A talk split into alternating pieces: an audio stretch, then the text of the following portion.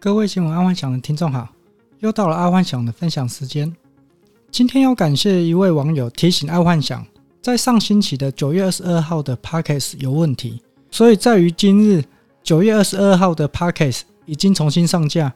感谢网友的提醒，下次阿幻想会更加的注意。再次感谢。好，那进入今天的新闻分享。第一则财经新闻：恒大危机，第二大股东可能会出售所有股份。传出政府收归国有。上周二幻想的 Podcast 就有说到，恒大应该会安全下庄。果然，大陆政府出手了。毕竟，大部分政府官员都是以投资房地产为主，房地产如果崩盘，对他们没有多大的好处。再来是第二则财经新闻：电子业大冲击，大陆执行能耗双控，长三角台商面临停产压力。最近，大陆政府能源双控，所以长三角常常停电，造成几百亿损失。这个冲击相当的大，也代表近期的电子产品可能又要涨价了。其实这十几年全球可以享受低通膨，全部是仰赖中国大陆。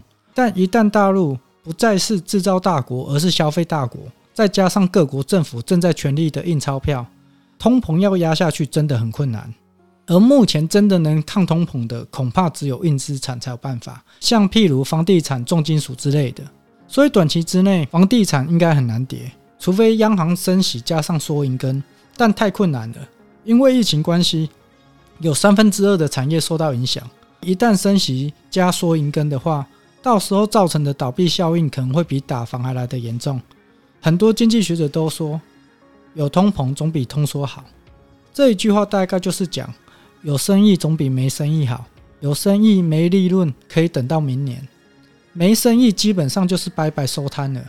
那还搞个屁呀！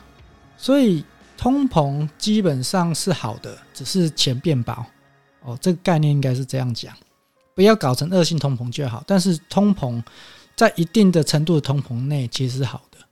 好，再来是运动新闻。三十年前的现在，篮球史上最强梦幻队成军。在三十年前，NBA 最强队伍奥运篮球队 Dream Team 出现之后，那一年的奥运篮球基本上就是在看表演赛。但很可惜的，在那个年代没有留下可以让后世人仰望的产品。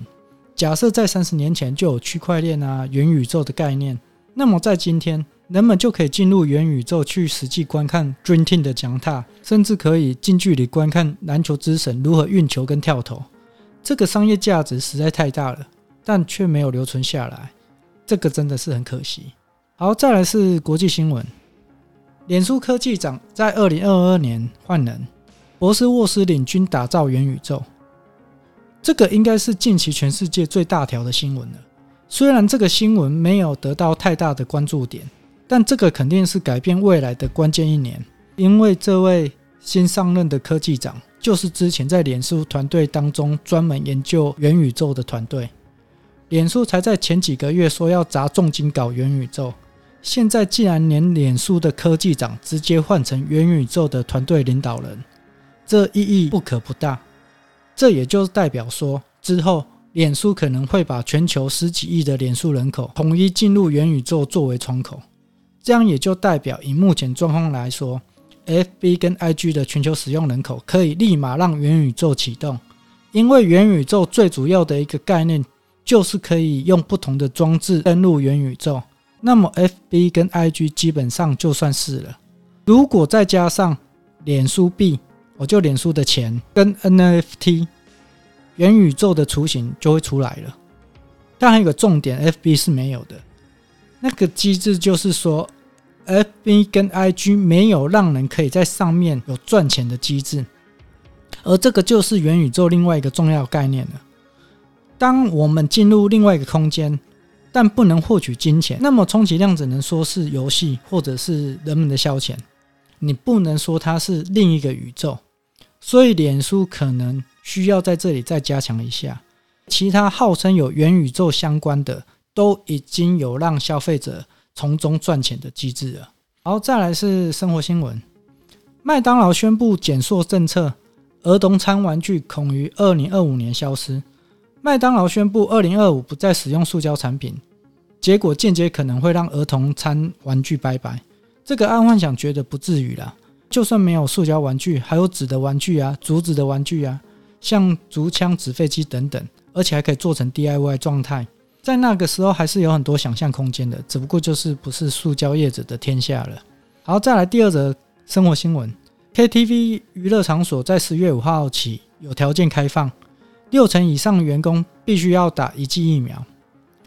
今天宣布，十月五号，台湾的 KTV 可以有条件解封，但是酒店、舞厅、夜店、里 K 一样不开放。爱幻想忽然有一个画面，在各大 KTV 前面有一堆黑头车，然后一堆辣妹一贯的从黑头车走出来，看来 KTV 应该要头大了。这几个月八大损失惨重，结果这次开放的又有限制开放，那么 KTV 我觉得应该会成为传播的必争之地啦。可能还会因此造成社会案件，所以有条件开放 KTV 这个决策到底是谁决定的？而且这个有条件开放竟然只能喝水，全程戴口罩，这种规定等于是没有规定啊！所以是脑残吗？好，那今天爱幻想就跟各位分享到这，记得帮爱幻想按赞加分享哦。然后再一次感谢网友帮爱幻想提醒说我的 Podcast 有问题，感谢网友。好，晚安，拜拜。